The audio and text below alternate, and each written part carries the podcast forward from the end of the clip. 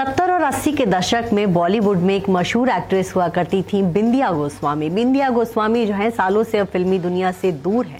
लेकिन उस दौर में उनके बहुत चर्चे होते थे। वो जो है, विनोद मेहरा की दूसरी वाइफ थी। इसके अलावा जेपी दत्ता के साथ उन्होंने घर से भागकर शादी की थी। उनकी लाइफ में बहुत सारी कंट्रोवर्सीज थी। बिंदिया गोस्वामी का जन्म जो है 6 जनवरी उन्नीस सौ बासठ को राजस्थान में हुआ था।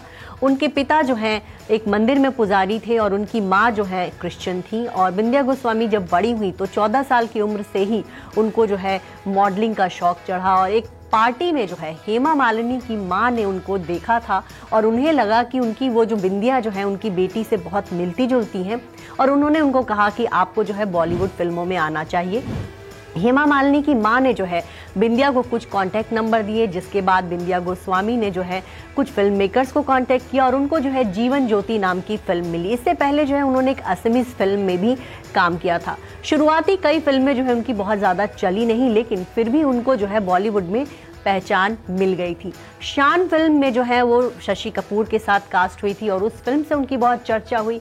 उनको शक्ति फ़िल्म भी मिली थी, लेकिन शक्ति फ़िल्म जो है उनके हाथ से निकल गई थी और उनकी जगह जो है स्मिता पाटिल को रख लिया गया था। कहीं ना कहीं इशारों में विंध्या गोस्वामी ने कहने की कोशिश की कि अमिताभ बच्चन नहीं चाहते थे कि वो उनके साथ काम करें और उनकी वजह से जो है, फ़िल्म में स्मिता पाटिल की एंट्री हो गई। इसके अलावा आपको ये बताएँ कि एक बार जब वो 18 साल की थी और एक फ़िल्म, अपनी एक फ़िल्म के प्रीमियर पे गई थी, वो फ़िल्म थी उनकी गोलमाल, तभी जो है किसी ने पीछे से उनका पूरा गाउन खींचा और उनका पूरा गाउन फट गया था और उस पार्टी में जो है पीछे से उनकी पूरी बैग दिखने लगी थी। तभी जो एक उनकी एक को स्टार थी पर्ल वो उन्होंने उनको संभाला और फिर जो है वहाँ पर जो एक शर्मिंदगी वो जो महसूस कर रही थी, उसको किसी तरह उन्होंने दूर किया। इसके अलावा भी बिंदिया गोस्वामी की एक ये कहानी है कि उन्होंने जो अपनी पहली कार सलमान खान के पिता सलीम खान से खरीदी थी और वो कार थी मर्सिडीज। सलीम खान जो है, उनकी फ़िल्म शान जो उन्होंने फ़िल्म लिखी थी, उसमें बिंदिया ने काम किया था और शक्ति फ़िल्म में भी सलीम खान ने ही उनको ये फ़िल्म दिलवाई थी, लेकिन रातों रात उस फ़िल्म से जो है बिंदिया गायब हो गई थी। बिंदिया गोस्वामी जब 18 साल की थी, तभी उन्होंने जो है विनोद मेहरा से शादी कर ली थी। विनोद मेहरा की वो दूसरी पत्नी थी। इन दोनों की शादी जो है बस चार साल चली और उसके बाद बिंदिया गोस्वामी उनसे अलग हो गई। विनोद मेहरा से अलग होने के बाद वो जेपी दत्ता के करीब होने लगी। बिंदिया गोस्वामी के घर वाले जो है, इस शादी के लिए बिल्कुल तैयार नहीं थे। उनके पिता को लगता था कि जेपी दत्ता जो है, उनकी बेटी से तेरह साल बड़े हैं। लेकिन घर वाले जब नहीं माने तो बिंदिया गोस्वामी जो है, जेपी दत्ता के साथ घर से भाग गई और राजस्थान में एक पेड़ के नीचे जाकर उन्होंने शादी कर ली।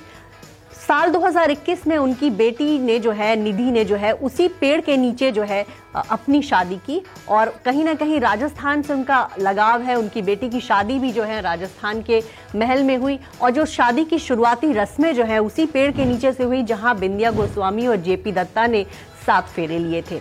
तो बिंदिया गोस्वामी जो है, जब उन्होंने जेपी दत्ता से शादी कर ली, तब उन्होंने फ़िल्मों में काम करना छोड़ दिया और उसके बाद जो है, अपने पति की फ़िल्मों में वो कॉस्ट्यूम डिज़ाइनिंग का काम करने लगी। उन्होंने जो है बॉर्डर फ़िल्म के लिए कॉस्ट्यूम डिज़ाइनिंग किया। एलओसी करगिल के लिए जो है बॉलीवुड की बड़ी बड़ी एक्ट्रेसेस का उन्होंने कॉस्ट्यूम डिज़ाइन किया। उमराव जान फ़िल्म में जो है, उन्होंने ऐश्वर्या के लिए कॉस्ट्यूम डिज़ाइन किया।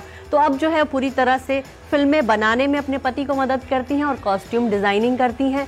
लेकिन एक दौर था जब बॉलीवुड में बिंदिया गोस्वामी के काफ़ी चर्चे हुआ करते थे अपने अफेयर्स के लिए, अपनी खूबसूरती के लिए, अपनी फ़िल्मों के लिए जो है उनको हमेशा जो है चर्चा में वो रहती थी। और अब बिंदिया गोस्वामी जो है कहीं ना कहीं गुमनाम हो चुकी हैं।